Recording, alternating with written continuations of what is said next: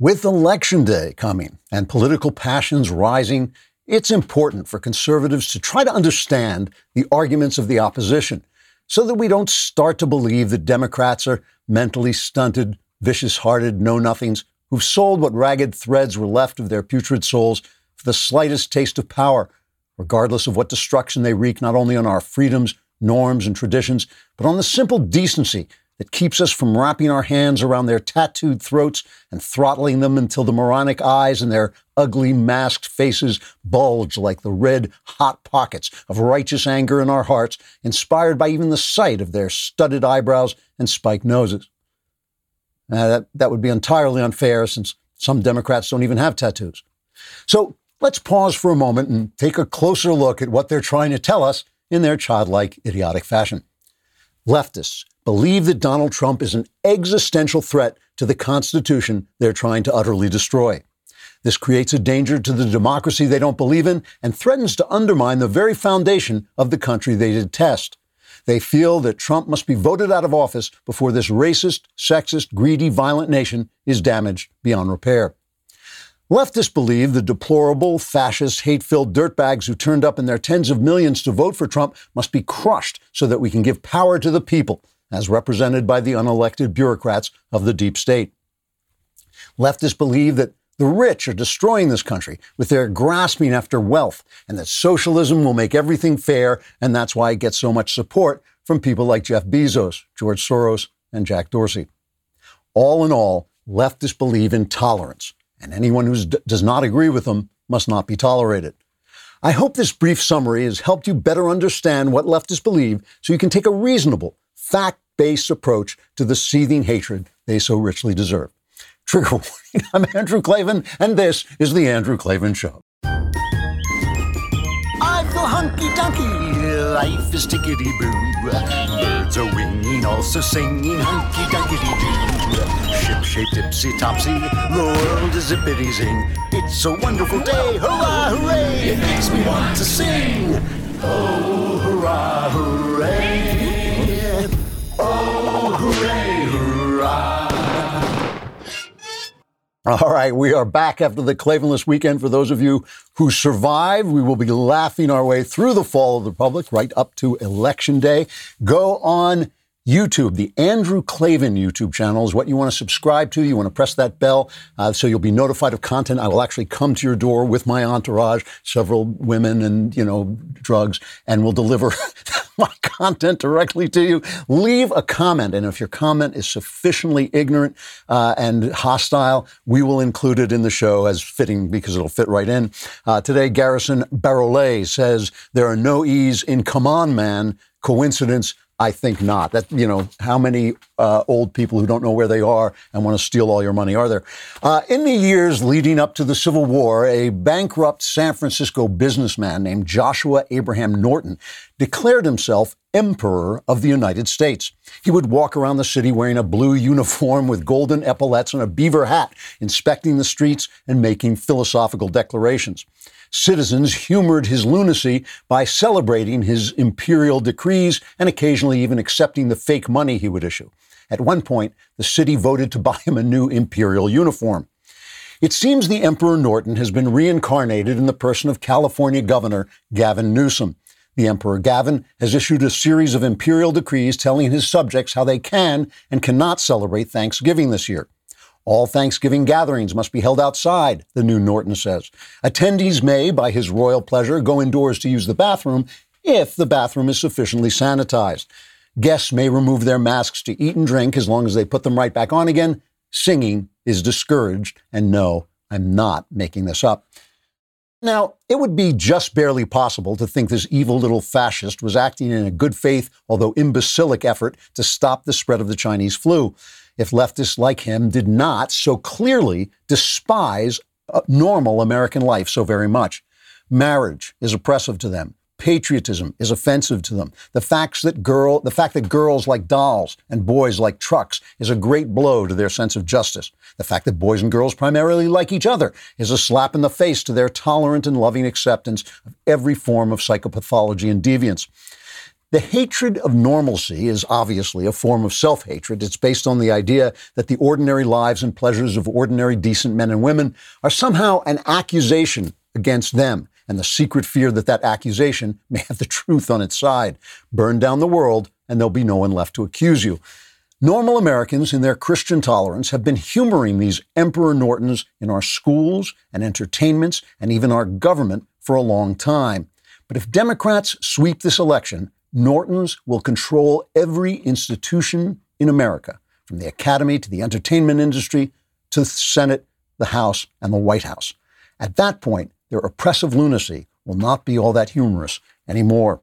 You know, here in California, we live in our cars, and our cars are great status symbols and make us feel important, make us feel like dynamic. And so when your car breaks down, you can really feel kind of, kind of a little bit weak, a little bit out of it, you know you can solve that problem right away. All you got to do is say rockauto.com. Now you got to say it like that. You can't just say rockauto.com because then, you know, that makes you sound bad. But if you say rockauto.com, not only do you feel better, but you can get a part for your car and make it work again. rockauto.com gives you an entire parts store in your computer. You don't have to get into your car, which isn't running, and pretend to drive down to an actual parts store and have some other guy look in his computer to find out the parts you need. You can do it right at home and rockauto.com, or as we like to call it, rockauto.com always offers the lowest prices possible rather than changing prices based on what the market will bear. The rockauto.com catalog is unique and remarkably easy to navigate. You can quickly see all the parts available for your vehicle and choose the brands, specifications, and prices you prefer. So go to rockauto.com right now and see all the parts available for your car or truck. Write Klavan in their How Did You Hear About about us box so they know we sent you. And you got to say it like that. You say, Klavan, yeah, yeah, I know. But also, you know, so you don't look like an idiot when you do that, you have to know how to spell Klavan. It's K L A V A N. There are no I was going to say that. Now, I want to start with this amazing clip of Chelsea Handler uh, she's this obviously this comedian who is famous for her dysfunctional sex life and boozing. Uh, so she thinks she should have something to say to the rest of us for some reason. And one of the many people she used to sleep with was the rapper 50 Cent. And 50 Cent recently said he would vote for Trump because Biden would raise his taxes so much he would soon be 20 cent. Uh, and here she is with poor Jimmy Fallon, who has been browbeat into being uh, an anti-Trumper because no late night comedians are allowed to have any opinions but the opinions that are the opinions of the corporations they work for and basically the elite. So this is Jimmy Fallon interviewing Chelsea Handler, Jimmy trying to save his skin, and Chelsea telling us how she addressed uh, 50 Cent, her old boyfriend. This is cut six. You heard about my ex-boyfriend, right? 50 Cent and his support of of, of uh, Donald Trump. Yeah, what's going on between you? I, I, saw your tweets and I go, wait, what's happening? Because you said he was your favorite ex-boyfriend, and then he, what does he do? He's supporting Trump? He says he doesn't want to pay 62% of taxes, which, by the way, isn't a plan of Joe Biden's. That's that's that's a lie. So he doesn't want to pay 62% of taxes because he doesn't want to go from being 50 cent to 20 cent and I and I had to remind him that he was a black person. So he can't vote for Donald Trump and that he shouldn't be influencing an entire swath of people who may listen to him because he's worried about his own personal pocketbook. So uh, I haven't heard back from him yet, but I, I am willing to, you know, seal the deal in more ways than one if he changes his mind and publicly denounces Donald Trump. I might be willing to go for another spin, if you know what I'm talking about. So this white woman is going to explain to a black man how he can be a black man and reward him with her precious white body if he does what he says. She says, I'm sorry. And, and you know, obviously a white woman's body is so valuable uh, that a black man should do whatever she tells him to do and vote the way she knows, and only she knows, a black man should vote. so I'm watching this, and I don't do race, you know, usually, but they're doing it, so I got to talk about what they're doing. Now, the other thing I almost never do is I almost never read anything to the New York Times. I look at the Times every morning, but in fact, the Times has become useless as a source of information because it's basically just this kind of spewing of hatred and everything is skewed. But today they have a really interesting story called The Two Americas Financing the Trump and Biden Campaigns. Let me read you just a little bit from the New York Times, a former newspaper. Joe Biden has outraised President Trump on the strength of some of the wealthiest and most educated zip codes in the United States, running up the fundraising score in cities and suburbs so resoundingly that he collected more money than Mr. Trump on all but two days in the last two months, according to a New York Times analysis of $1.8 billion donated by 7.6 million people since April. The data reveals for the first time not only when Mr. Biden decisively overtook Mr. Trump in the money race, it happened the day Senator Kamala Harris joined the ticket, but also what corners of the country geographically and demographically powered this remarkable surge. The findings paint a portrait of two candidates who are in many ways financing their campaigns from two different Americas. It's not just that much of Mr. Biden's strongest support comes overwhelmingly from the two coasts, which it does, or that Mr. Trump's financial base is in Texas, which it is. It is that across the country, down to the zip code level, some of the same cleavages that are driving the 2020 election along class and education lines are also fundamentally reshaping how the two parties pay for their campaigns. For years, affluent and college educated voters, mostly white, had been the base of the Republican Party. Exit polls showed Republicans winning college graduates nationally from 1988 to 2004 and again in 2012. Voters who earned at least $100,000 have historically sided with most Republican presidential candidates by comfortable margins, too. But under Mr. Trump, Republicans have hemorrhaged support from white voters with college degrees, who polls show have been repelled I love this, by his embrace of a politics of cultural division and racial grievance. These are the publishers of the 1619 baloney. They're talking about cultural division and racial grievance. They don't see that, you know, I, lo- I love it. They don't see their own cultural division and racial grievance. It's all on the other side. So that's all, that's all those Trump, Trump voters didn't publish that stuff. So this is Charles Murray stuff, right? Charles Murray says that rich white people essentially live like it's 1950. They get married, they have children in wedlock, they work hard. Some of them go to church. They make sure that their children work hard and get into good schools. And then, says Murray, they do not preach what they practice. They tell other people, as Chelsea Handler instructs 50 Cent, they tell minorities, they tell lower class people, you don't have to do this stuff. It's I tolerate. I'm so tolerant. I'm so loving. I'm so it's so great of me that I I will give you advice that will make sure that your children never compete with my children, that your children don't rise up. And so now they're left with this elite, this elite uh, media, this elite academy, this elite Hollywood, lecturing like Chelsea Handler, lecturing people of other colors. There's an elite whites, educated whites of other colors and of other uh, classes and of other and less education, lecturing on, on what they think. And that's where you get, here's like Joe Scarborough talking to Trump supporters. Joe Scarborough t- telling uh, Trump voters what he thinks of them. Cut 10. It's really remarkable that you, are thinking about voting for that man. Really, it's it's staggering. You you you get information from Facebook that says that Anthony Fauci's in some secret cabal that's going to make billions of dollars on a vaccine. That's just a lie. You can't be that stupid. You say it's no worse than the flu. It's just like no. Donald Trump himself in February. It's on tape. So please Get off your stupid QAnon sites. Get off your stupid Facebook sites. Turn your head away from whatever TV station's telling you this is just like the flu. And they know the guy they're supporting is a liar, and they know that he is putting Americans' health at risk every day, Rev, and yet they vote for him anyway. You are stupid, America, because the elites are voting for the Democrats. The white educated elites are voting for the Democrats. Now, what does this tell you? What does this tell you? That the, it's the white elites who live by no, American norms and who celebrate American traditions who are abandoning those norms and traditions in theory. They're not abandoning them in fact because then your life doesn't go very well. They're abandoning them in theory to show you just how open minded and broad minded and, and, thoughtful they are uh, and tolerant they are. They are well willing to tolerate your failure and your dismissal. Because remember, remember when Trump took office, the middle of this country, the people who voted for Trump were killing themselves in droves with opiates. They were destroying themselves and no one knew. Why? Because they don't cover those people. They fly over them. No one knew. The life expectancy of this country was going down because people were committing suicide because the global elite was taking jobs away from them and giving them to slaves in China so they, their materiel could be less expensive. That's what was happening. And they don't understand why did they vote for Trump? Because they're stupid. They're stupid. You didn't what? You didn't like killing yourself with opiates? You didn't like not having a job? You didn't like Chinese guys? You know, think how Think how inexpensive your iPhone was. What are you, a fool? Says Joe Scarborough. Obama's saying the same thing. Obama, th- here's Obama on the campaign trail with like 130 people listening to him, going out and telling people how dumb Donald Trump is, what how awful that they could like Donald Trump. Let's cut 13. We won't have a president who threatens people with jail for just criticizing him. That's not normal behavior, Florida.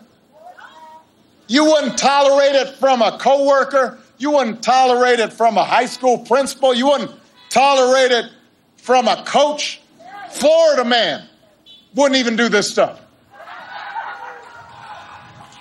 Why are we accepting it from the President of the United States? So you're Florida man. You know, that's Florida man is the old joke that is the stupidest guy in America. The guy does the craziest, stupidest thing. That's Donald Trump. And by extension, it's you if you vote for Donald Trump because Obama, the king of globalism, the king of the elite, you know, selling through basically hiding behind his, his race as one of the peeps, one of the people, saying that you know it's the police's fault when a criminal gets killed. You know, telling you that your neighbor, your neighborhoods. You know, he's he's, he's the same thing Chelsea Handler's doing. He's telling you what you should think if your if your life is not as good as his life. It's really, it really is stunning. It is stunning. And the, the thing that was really telling to me in that New York Times piece was that the contributions from rich, educated white people skyrocketed when Kamala Harris was appointed. You know, there's this great ad going around uh, about Halloween. I'm going to play it and then I'll describe it to you in case you're listening and you're not watching. But let's just play the ads. cut to 22.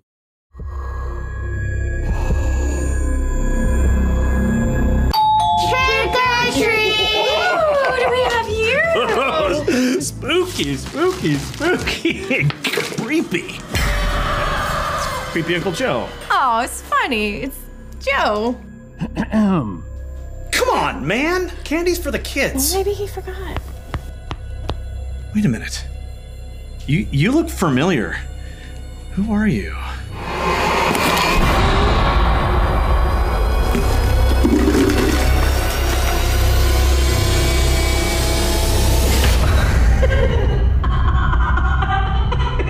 Are we gonna let her get away with this? She took everything. So the kids come to trick or treat. One of them's a grown up in a Joe Biden mask, rips off his mask, and it's Kamala, and she steals all the candy. And the, the line is, know who you're voting for.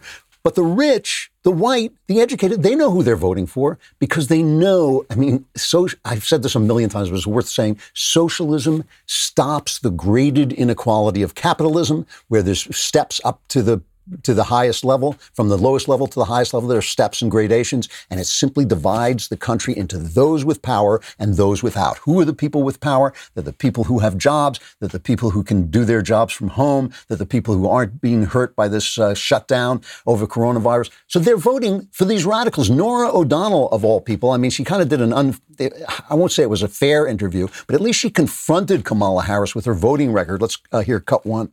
You're very different in the policies that you've supported in the past. You're considered the most liberal United States senator. I somebody said that, and it actually was Mike Pence on the debate stage. But yeah, well, actually, the nonpartisan GovTrack has rated you as the most liberal senator. You supported the Green New Deal. You supported Medicare for all. You've supported legalizing marijuana. Joe Biden doesn't support those things. So, are you going to bring the policies? Those progressive policies that you supported as senator into a Biden administration? What I will do, and I promise you this, and this is what Joe wants me to do, this was part of our deal. I will always share with him my lived experience as it relates to any issue. All right, her lived experience. Now, you know what that is. That's code for the fact that she's black and female, which is her big pitch. Here is Norah asking her whether she's a socialist, cut 19. I promised Joe that I will give him that perspective and always be honest with him. And is that a socialist or progressive perspective? no. no, it is the perspective of, of a woman who grew up a, a, a black child in America, who was also a prosecutor who also has a mother who arrived here at the age of 19 from India, who also, you know, likes hip hop. like, what do you want to know? What your policies are, whether you're a socialist? You know, that would, that's what I want to know just but just amazing again identity politics is a scam identity politics is a scam for marxism it's a mask like the halloween story it's like the halloween ad it's a mask for socialism and the socialism looks good to the rich people it's why it's why jeff bezos amazon sends me ads for you know white fragility it's why facebook and twitter run by gazillionaires are silencing the new york post especially now that the new york post uh, uh, the people's newspaper endorsed Donald Trump. They endorsed Donald Trump saying he made an economy for working class people. So, of course, the billionaire Jack Dorsey will not let them on Twitter because he does not want you to hear that because he's rich and socialism is great for the powerful. It is great for the powerful. I always wonder why people like AOC don't even think about that. Why, why are all these rich people supporting me? So, you know, Biden, they say that Biden is caught uh, between the left and the center. But just like Kamala Harris is just a, it's just, he is wearing a mask. He's wearing the mask of a centrist because he is always blown with the political winds. And, you know, it's creating a real problem with him in terms of honesty. I mean, this guy, to me, he's always been stupid but now he's deteriorating. He's always been dishonest, but now with all this video, it's really shocking how dishonest he is. And it's because he's caught between the elites who are powering his campaign to the left. That's what's happening. The elites who are powering his campaign to the left and the working class who remember, you know, Lunchbox Joe from the old days, which is just because he always tacked to where the party was going because he's a, a weather vane.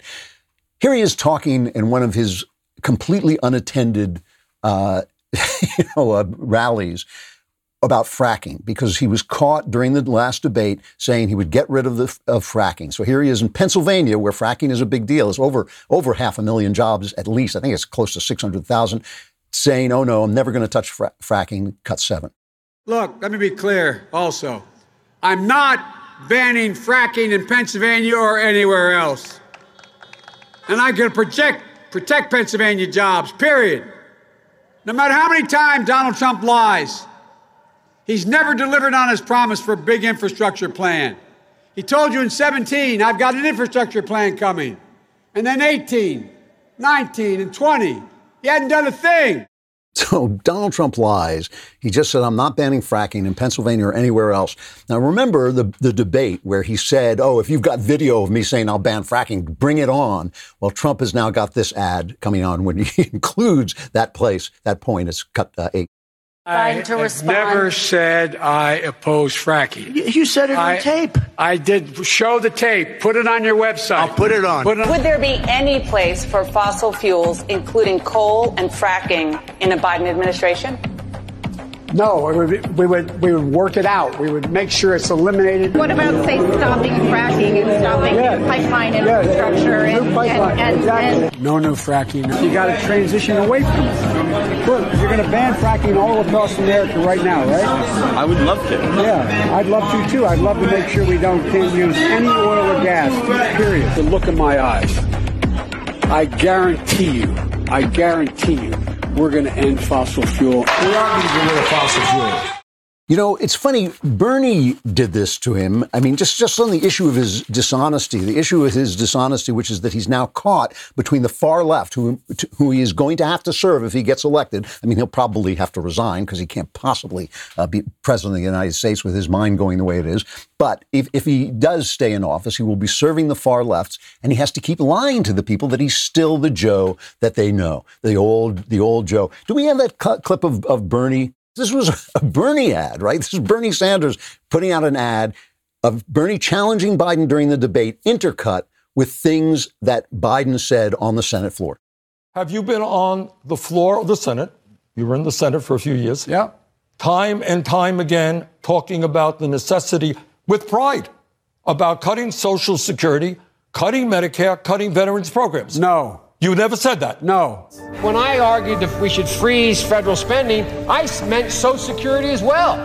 I meant Medicare and Medicaid. I meant veterans benefits. I meant every single solitary thing in the government. Look, here's the deal. You're an honest guy. Why don't you just tell the truth here? We all make mistakes. I, I am telling the truth. And I not only tried it once, I tried it twice, I tried it a third time, and I tried it a fourth time. Joe, let me repeat it again. I want you just to be straight with the American people. I am saying that you have been on the floor of the Senate time and time again talking about the need to cut Social Security, Medicare, and veterans programs.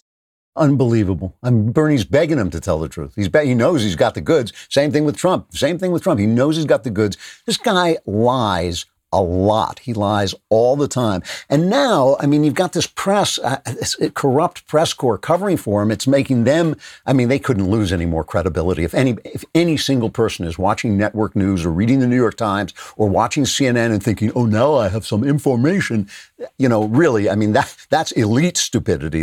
That's the stupidity of people who've been to college and didn't learn very much or maybe learned all the wrong things our favorite people, the Media Research Center, we love these guys. They have their Newsbusters site.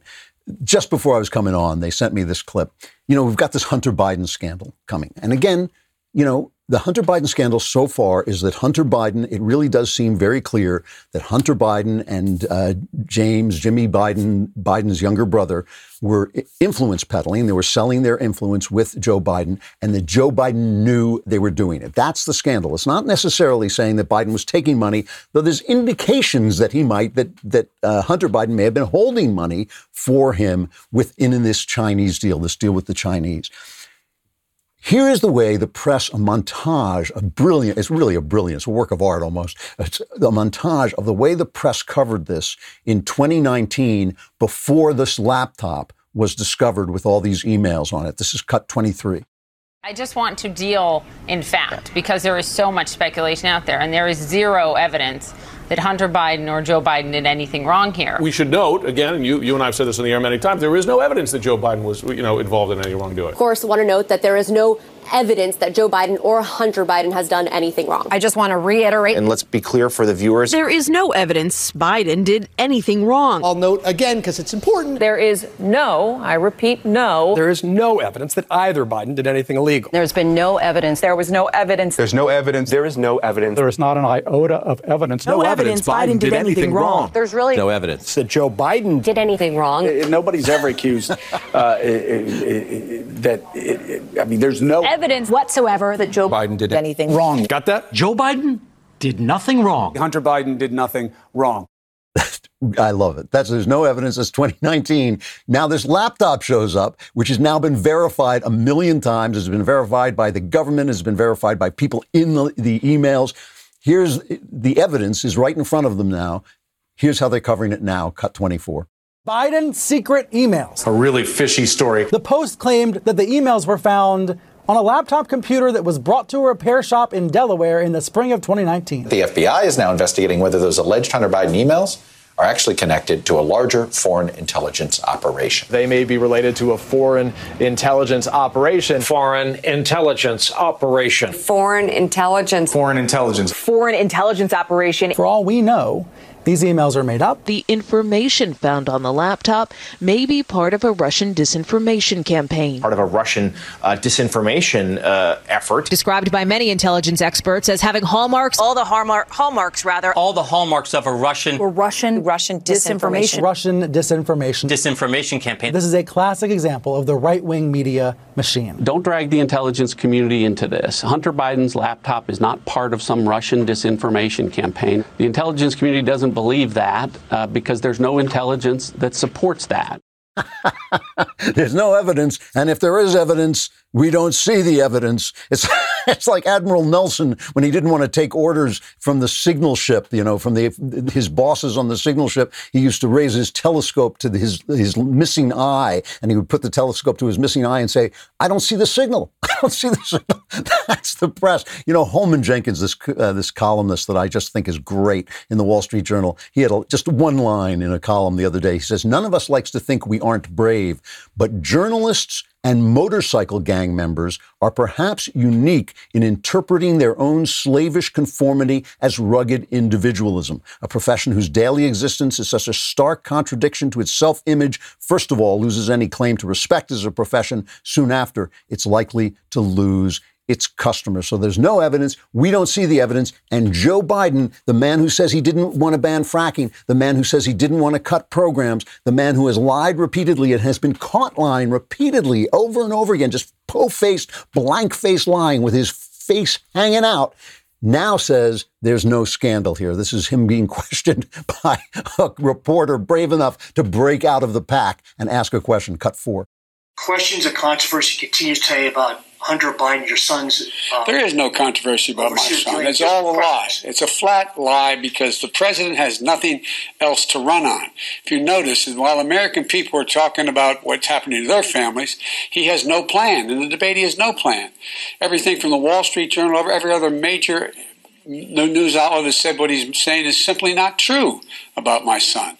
But it's it's classic Trump, classic Trump and uh, because he doesn't want to talk about how he's how manufacturing has gone into recession, how our economy's in a hole, how we're approaching a, a, a bleak winter. It's estimated 200,000 more people will die of COVID. they can't see. He's telling them it's not there. Chuck Schumer's writing to the FBI saying, don't investigate this, don't investigate this.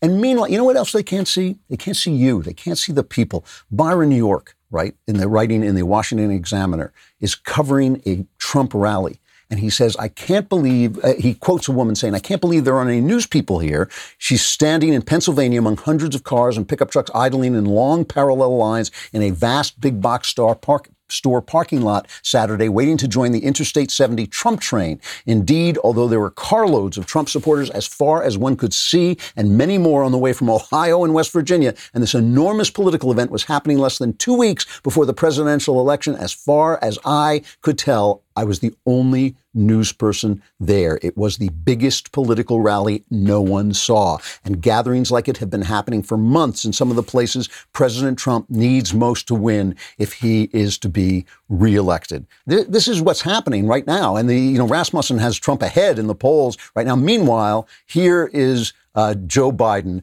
saying why he has to win. There's cut two. Because who I'm running against, this is the most consequential election uh, in, a, in a long, long, long time. And the character of the country, in my view, is literally on the ballot.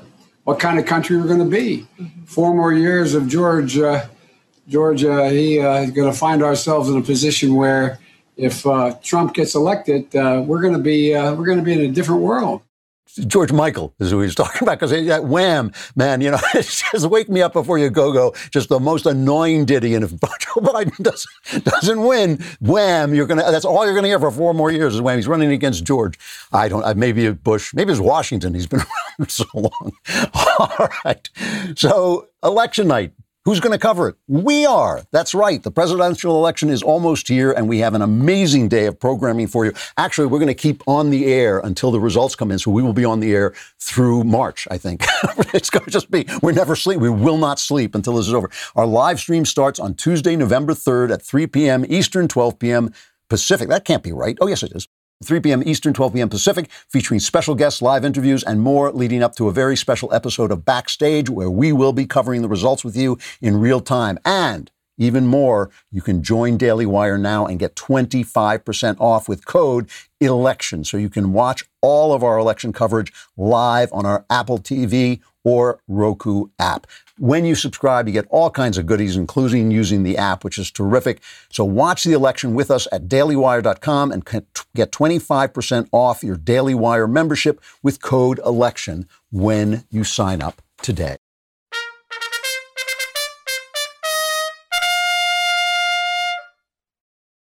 It really is a, a remarkable story when you think about it that the rich, white, educated elites are pouring money into the coffers of this brain dead uh, liar and his radical vice president, who probably be running things in one way or another, at least the radicals in his party will be running things while they live these lives. You know, they live these lives that are not radical in themselves. They put a black live, they have their kids write Black Lives Matter on a card, piece of cardboard and put it up in the windows, but that's not the way they're living. They're living married, they're living, you know, they're working hard, they're making sure their kids get educated, but you don't have to do that because you don't count. If you're taking opiates in the middle of the country and dying, eh, they don't care. And if by and if by the way, if by the way you happen to have dark skin, if you happen to be a black American and you're looking around your neighborhoods and saying, you know, when Trump was really, when it, the Trump economy was cooking, things were going a lot better around here.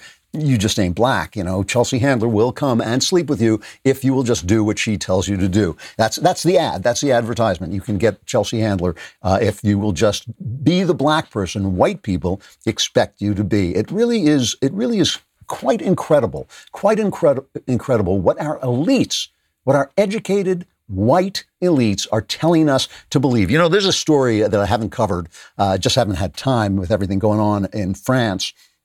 Uh, and uh, a Cornell English teacher named, I, I, believe his name is pronounced Laurent Dubreuil. Uh, he's a Cornell English teacher until somebody reads this at Cornell and he gets fired. But uh, he he wrote this piece about a murder that took place the other day in France. Uh, it's called "Islamism Converges with Cancel Culture." This is in today's Wall Street Journal. Uh, and the guy's name is Samuel P A T Y. I'm going to pronounce it Patty. I'm not quite sure that's right, but let's. I'll, I'll say it for now. Samuel Paty wanted to teach his students a lesson about free speech. This is in France. He ended up paying with his life. Paty, 47, a middle school teacher in a Paris suburb, announced to his civics, civics class in early October that he would show some of the characters of the Prophet Muhammad that the satirical magazine Charlie Hebdo published in 2015, and that students were free to opt out of viewing the images. The images were uh, pornographic and uh, offensive to uh, Muslim people, but that was Charlie Hebdo's thing. They did this to everybody. The teacher was immediately denounced on social media. In a viral video, the Muslim father of one of Paty's students related a series of fabrications. He falsely claimed that his daughter attended the class on free speech, that the teacher banned all Muslim students from the room and later showed the class a photograph of a naked man as if it were a portrait of the Prophet of Islam, and that his daughter had been excluded from the school in retaliation for her objections. On social media, the father posted Paty's name and the school's address and encouraged all Muslims who shared his concerns to assist him in having the rogue instructor fired. The father and his entourage repeatedly described the affair as an act of racism and Islamophobia. An 18 year old Chechen refugee, Abdullah Anzorov learned of the uproar from social media. He came to the middle school and bribed students to find out which teacher was Samuel Paty. Anzorov followed Paty as he left the school, then beat and stabbed him to death, decapitated him, and posted an image of the teacher's severed head on Twitter. Now, you can do that as long as the severed head doesn't mention Hunter Biden. That's fine, because if, you, if he had mentioned Hunter Biden, then no severed heads, but it's fine if not. Later that day, Anzorov was confronted by police. He attacked them with a knife and was shot and killed.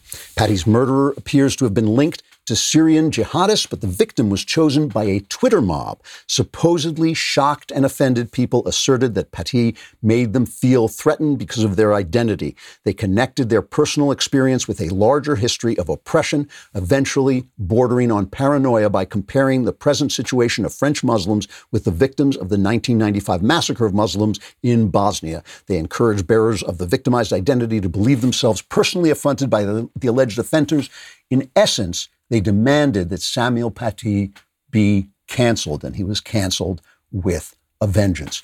So, what the author here is saying that cancel culture and Islamist murder culture are linked. And I think that's fair. It's the idea that there are things that you may not say without being destroyed. The cancelers destroy your jobs, they destroy your reputation, they destroy your hopes of moving up in the world. The Muslims just destroy your life. Now, the New York Times originally ran this story under the headline, and I'm saying this from memory, but this is close French police kill suspect after knife attack. That was their original headline. They have since put that down the memory hole and changed that because they got caught and humiliated. But that didn't stop them from running an article balancing both sides. You know, they were being fair. There's the teacher teaching his kids about free speech, and then there's a guy who cut his head off, and they both had a point of view. A teacher, his killer, and what's the what's to blame? The failure of French integration. For generations, they say, public schools assimilated immigrant children into French society by instilling the nation's ideals. The beheading of a teacher has raised doubts about whether that model still works. Now, what? Let's scratch our beards here for a minute. Rub, ladies, rub your chins. And, you know, let's try and figure out what went wrong with the model of uh, assimilation that the French have been teaching all these years. They quote Jean Pierre Obin, a former senior national education official. He said that public schools played a leading role in, quote, the cultural assimilation and political integration of immigrant children who were turned into good little French and no longer felt Italian, Spanish, Portuguese, or Polish. Other institutions that also played this role, the Catholic Church, unions, and political parties, have been weakened, leaving only the schools, he said. But the French model ran into of assimilation teaching ran into obstacles when the immigrants were no longer European, white, or Roman Catholic. Today, about 10% of France's population is believed to be Muslim. Right around paragraph 422, we get to the problem, right? They'll get to the problem that they're having a hard time assimilating Muslims. And why are they having a hard time assimilating Muslims? Because they have nothing to assimilate them to. They have, you know, remember, unlike our de- republic, the French Republic was based on uh, secular secular governance. It's not a separation of church and state. It's an intensely secular state. It is a state that is not allowed to have any kind of uh, touch with religion. So, what are you basically assimilating people into? Now, th- all, all, I'm saying, I'm not trying to attack every Muslim person. I'm simply putting forward the idea that maybe a society that was wholly and completely shaped and formed and sculpted out of Christian ideas might have a problem assimilating people who have an entirely different idea of the cosmos and an idea of the cosmos that has historically been antithetical to the Christian idea, because not all uh, ideas of the cosmos can't be fit in and blended in with the Christian idea. The Jewish idea has very successfully been blended into the Christian West after they finally caught on to the fact that they were killing them. They finally did in America blend in with the with Christian with a country formed by Christian Protestant ideas. This is what the elites have been telling us because they love their globalism, because their globalism gives them lots of money. They're, you know, it's like it's people act on their interests. All of us, all of us do. This tolerance that they're selling comes with a lot of profit. It comes, it's, it gives them a lot of dough because it brings the world into one vast market. And all the time, the Republicans were buying into that until Donald Trump came along and said, hey, wait a minute. Whoa, whoa, whoa, just a sec. Your people, the American people, the people you're responsible for, the people that the president is responsible for, they're dying out there. And remember, the New York Times said, what a grim, that was his inauguration speech. Remember the carnage, the American carnage of rusting factories, of people out of work, of people dying in opiates. And the New York Times said, that's so grim. You're being so grim, Mr. Trump. That's so grim because it wasn't happening to them. And the same thing is true now with this shutdown, this shutdown over the Chinese flu. It's not happening to Dean Baquet. It's not happening to me. It's not happening to any elite who can make his living online. It's happening to people who deliver things, who make things with their hands, who pick up things for other people. That's who it's happening to. It's happening to the working men and women, and they don't care. And so all the elites are pouring their money into the Biden campaign because they know they'll get it back. They know they'll get it back. All right. Uh, let me uh, stop there. I just wanted to say one thing. I want to uh, send a shout out to my friends at the Manhattan Institute and City Journal. I'm a contributing editor to City Journal. It's very hard for me to write for them.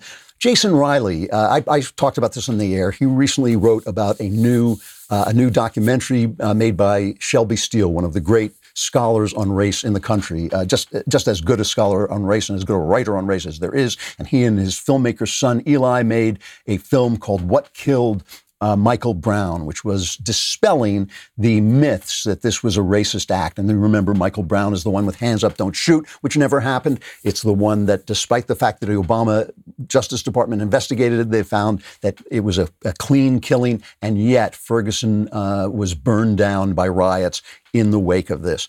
So he wrote about the fact that Amazon Prime would not run this on its video channel, which is one of the most powerful video outlets in the country. It wouldn't stream it because it wasn't keeping in keeping with the leftist orthodoxy of, let's remember, the white educated elite. So white educated elites, rich people who run Amazon were not letting other people see this truth, right? Because look, if, if you disagree, if you're Shelby, maybe maybe Chelsea Handler should call Shelby Steele and offer to sleep with him and teach him how to be black, but because he is a black man.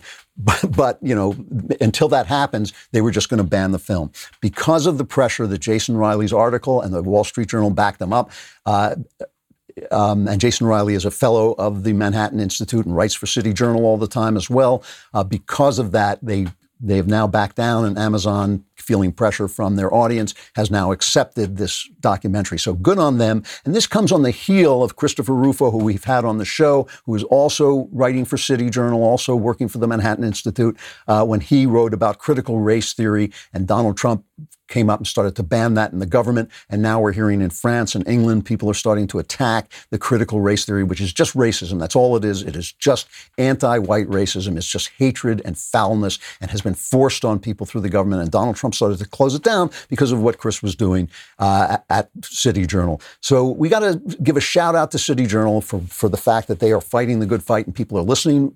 Uh, Wall Street Journal, which is friendly with um, the Manhattan Institute, has been backing them up on this and spreading the word. But it goes to show you that as long as there are, first of all, as long as there are some Republicans still left in government, that, that, we do have a voice. You know, we do, we can shout back. We can make a difference. We can pay attention to the culture. It's Donald Trump. It is Donald Trump who taught us that this is where the, the, the fight is, that it's in the culture. It's on Amazon Prime. It's on critical race theory. I mean, this is the kind of stuff I've been talking about for years, but Donald Trump now has the bully pulpit and can do something about it and talk about it. This is a fight we are beginning to win.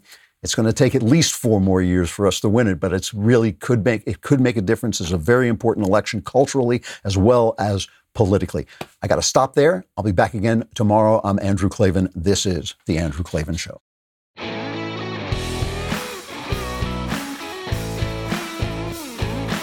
Hey, if you enjoyed this episode, don't forget to subscribe. And if you want to help spread the word, give us a five star review and also tell your friends to subscribe too. We're available on Apple Podcasts, on Spotify, wherever you listen to podcasts. Also, be sure to check out the other Daily Wire podcasts, including The Ben Shapiro Show, The Matt Walsh Show, and The Michael Knowles Show. Thanks for listening. The Andrew Klavan Show is produced by Robert Sterling, executive producer, Jeremy Boring. Our technical director is Austin Stevens, supervising producer, Mathis Glover, assistant director, Pavel Wadowski, edited by Adam Sayevitz and Danny D'Amico. Audio mixed by Robin Fenderson. Hair and makeup, or head and makeup, is by Nika Geneva. Animations are by Cynthia Angulo. Production assistants, McKenna Waters and Ryan Love. The Andrew Klavan Show is a Daily Wire production. Copyright Daily Wire 2020. Joe Biden finally takes a stand on an issue, and it might cost him the election. California Democrats attempt to cancel Thanksgiving, and a white liberal celebrity tries to put a black Trump voter back in his place. Check it out on The Michael Knowles Show.